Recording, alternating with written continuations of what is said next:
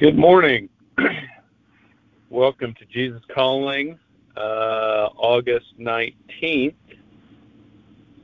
I continually call you to closeness with me. I know the depth and breadth of your need for me. I can read the emptiness of your thoughts when they wander away from me. I offer rest for your soul as well as refreshment for your mind and body. As you increasingly find fulfillment in me, other pleasures become less important. Knowing me intimately is like having a private wellspring of joy within you. The spring flows freely from my throne of grace, so your joy is independent of circumstances. Waiting on my presence keeps you connected to me, aware of all that I offer you. If you feel any deficiency, you need to refocus your attention on me. This is how you trust me in the moments of your life. Our first verse is Psalm 131 2. But I have calmed and quieted my soul. Like a weaned child from its mother, like a weaned child is my soul within me. Next is Psalm 21 6. For you make him most blessed forever. You make him glad with the joy of your presence. And the last one is Psalm 37 7. Be still before the Lord and wait patiently for him. Fret not yourself over the one who prospers in his way, over the man who carries out evil devices. Okay. I have calmed and quieted my soul was our first reading. And it's a great reminder to us um, while many of us have very busy lives going on right now. Um, I've got middle schooler, two high schoolers, and school just started yesterday. So um, I was I was kind of wanting to relax, not before school started, and my wife was doing a hundred things, and she started getting on to me for turning on the TV. There there is so much to do when we have full time jobs and kids starting school. There's my oldest son is a senior um, this year in high school, and that's extra emotional for my wife. And she's aware of the fact that this year is going to be kind of a year of of last last things for my son. You know, the the last picture of him on the first day of school, that kind of thing. And to be nice, he he snapped a picture of himself when he got to school in front of his Deer Creek High School sign, just like he had done when, or they had done when he was a freshman, and she had dropped him off. So she definitely cried about that for a while. So it's, and and then my daughter is starting middle school, which is always challenging for everyone. So, so there, there, there could be a little, you know, some, some disappointments, a little drama. hopefully, a lot of good stuff mixed in there too each day. And then my middle son is starting high school, so now he's roaming the halls with seniors and and uh, seeing new things, new new challenges. So every, everybody's kind of uh, going through some new new things. And uh as usual like i said my my wife feels like she has a thousand things to do right now um for sure. And i do too. But but as i as i think about how much as parents we want our kids to to learn the right things you know how how hard we work at stuff how busy we are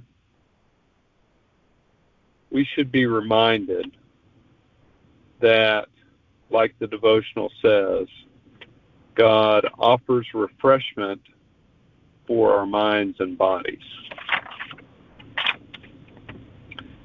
i know that we can use some refreshment. I know my wife can. I can.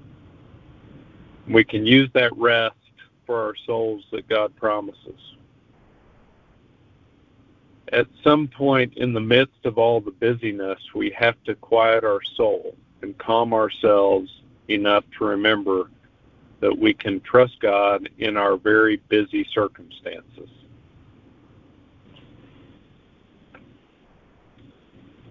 And we have circumstances where we're not maybe sure whether we're doing it right or not, not sure how it's really going to turn out. But God will be there with us. The, the author states that knowing God is like having a private wellspring of joy within us. And if we can, and if we're close enough to God, we can find joy independent of our circumstances. So, just thinking about my day today, I mean, I, I'm going to be rushing around all day, dropping kids at school, then meetings at work, client lunch, a loan closing, rushing to catch my daughter's volleyball game just as soon as work's over, then leaving quickly from there so I won't miss too much of my son's scrimmage. It it'll be a typical kind of school has just started crazy type of day um, with you know on top of all of our work responsibilities. And I know my wife's busy with all of her students because she's a teacher. So we definitely need this Devo message today to keep our perspective to remember why it is we do all these things and if God can help us keep our perspective, then we can probably find joy in just about all of these things. You know, our parental duties, our work duties, looking after kids, looking after clients, trying to take care of our, our spouse, being grateful for, for what we have, understanding that all the joys we get to experience are from God and without that perspective, I think the busyness of life can can start to drain you, can start to take it out of you. The joy can go away. The challenges can start to become too many and too much. The wellspring of joy that we can only experience through closeness with God will, will dry up if we lose that focus on Him and wander away from Him. So, the message is if we feel that deficiency, we need to refocus on Him. So, something to think about today as you go through your day. Let's go into our prayer. Lord, thank you so much for the opportunity to call on you, to quiet our minds and our souls, and to remember uh, your perspective the way you want us to approach our lives and approach each of our activities and and our work and our families.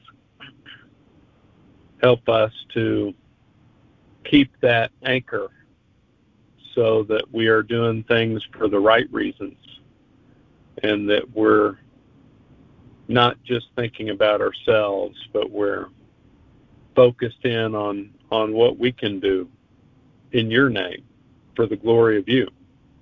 We thank you so much for being through with us through any and all circumstances because we want that joy that only you can bring. And we are thankful for everything that you do give us. Even though we don't have everything that we want at every second of our lives, we have a lot of good things. And most of all, we have a relationship with you, and that's the most important. It's in Jesus' name we pray. Amen. Have a great day.